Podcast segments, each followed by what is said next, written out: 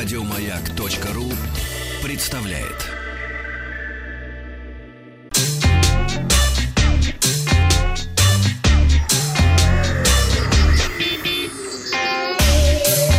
Страна транзистория. Добрый день, новости высоких технологий. Вчера я спросил, как часто вы покупаете смартфоны. Раз в несколько лет новый аппарат покупает около 35% проголосовавших, а больше 50% ждут, пока сломается старый. К новостям. Xiaomi привезла в Россию недорогой флагманский смартфон Poco F2 Pro. Аппарат получил AMOLED-дисплей 6,67 дюйма с разрешением Full HD+. Poco F2 Pro работает под управлением самого быстрого среди доступных для Android смартфонов процессора Snapdragon 865.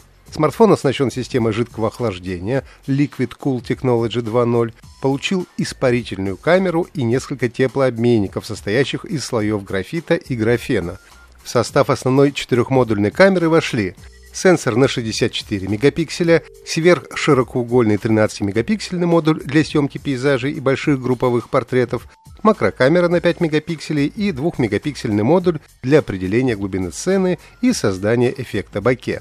Основная камера умеет снимать видео с разрешением 8К при 24 кадрах в секунду и 4К при 60 кадрах в секунду. Фронтальная камера на 20 мегапикселей выдвигается из корпуса. Поддерживает slow motion режим съемки видеороликов с частотой 120 кадров в секунду. Батарея на 4700 мАч с поддержкой быстрой зарядки, которая способна зарядить смартфон на 64% за 30 минут и полностью за 63 минуты. На российском рынке смартфон появится 13 июля по цене 50 тысяч рублей за версию 8 гигабайт оперативной и 256 встроенной памяти. Производственная компания Aquarius и ByteErg по заказу Ростелекома приступили к производству планшетов для проведения всероссийской переписи населения. Всего выпустят 360 тысяч устройств под управлением отечественной мобильной операционной системы «Аврора». Все переписчики будут оснащены программно-аппаратными комплексами, включающими планшет с 10-дюймовым Full HD дисплеем, работающий под управлением операционной системы «Аврора», а также внешний аккумулятор на несколько дней автономной работы, зарядное устройство, защитный чехол, стилус и две карты памяти. На планшетах будет установлено мобильное приложение с электронным переписным листом и встроенным картографическим сервисом. Подробные технические характеристики не уточняются. Ранее сообщалось, что после переписи населения планшеты будут переданы врачам, сотрудникам ДПС и учителям. Последние с их помощью смогут показывать образовательный контент и вести электронные дневники.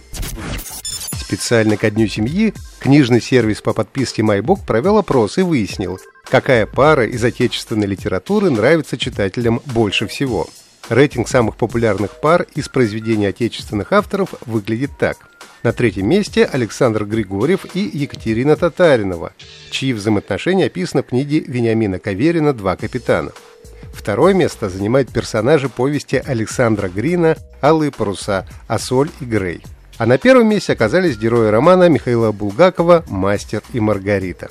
В десятку также вошли Петр Гринев и Маша Миронова из «Капитанской дочки», Наташа Ростова и Пьер Безухов из «Войны и мира», Руслан и Людмила из одноименного произведения Пушкина, Владимир Дубровский и Мария Троекурова из Дубровского.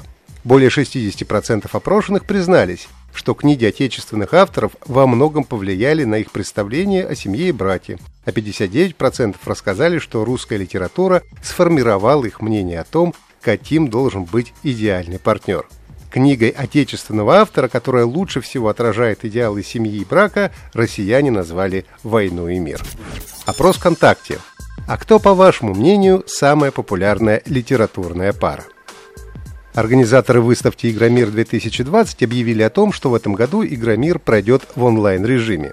Выставку в Крокус Экспо из-за пандемии COVID-19 отложили до осени 2021 года. Организаторы Игромира отметили, что несмотря на постепенную отмену режима самоизоляции, они не хотят рисковать здоровьем посетителей. По этой причине в 2020 году мероприятие пройдет с 3-4 октября исключительно в онлайн-формате. В программе трансляции намечены эксклюзивы по играм, фильмам и комиксам вместе с розыгрышами и конкурсами. Уже приобретенные билеты на выставку можно будет вернуть в кассы или использовать через год, они будут действительны.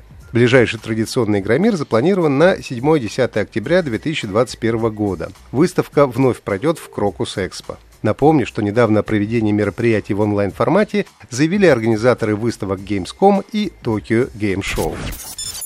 Вчера я спросил, как называлась игровая приставка, неофициальный клон консоли Famicom.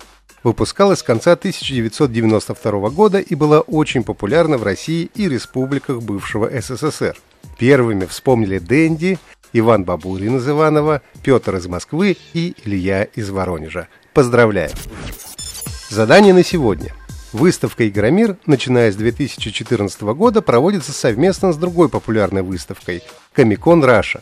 А вот чему посвящена выставка Комикон, вам и нужно ответить на WhatsApp плюс 7 967 103 5533. Результаты узнаем завтра. Подписывайтесь на подкаст Транзистории на сайте Маяка и оставляйте свои комментарии в Apple Podcast.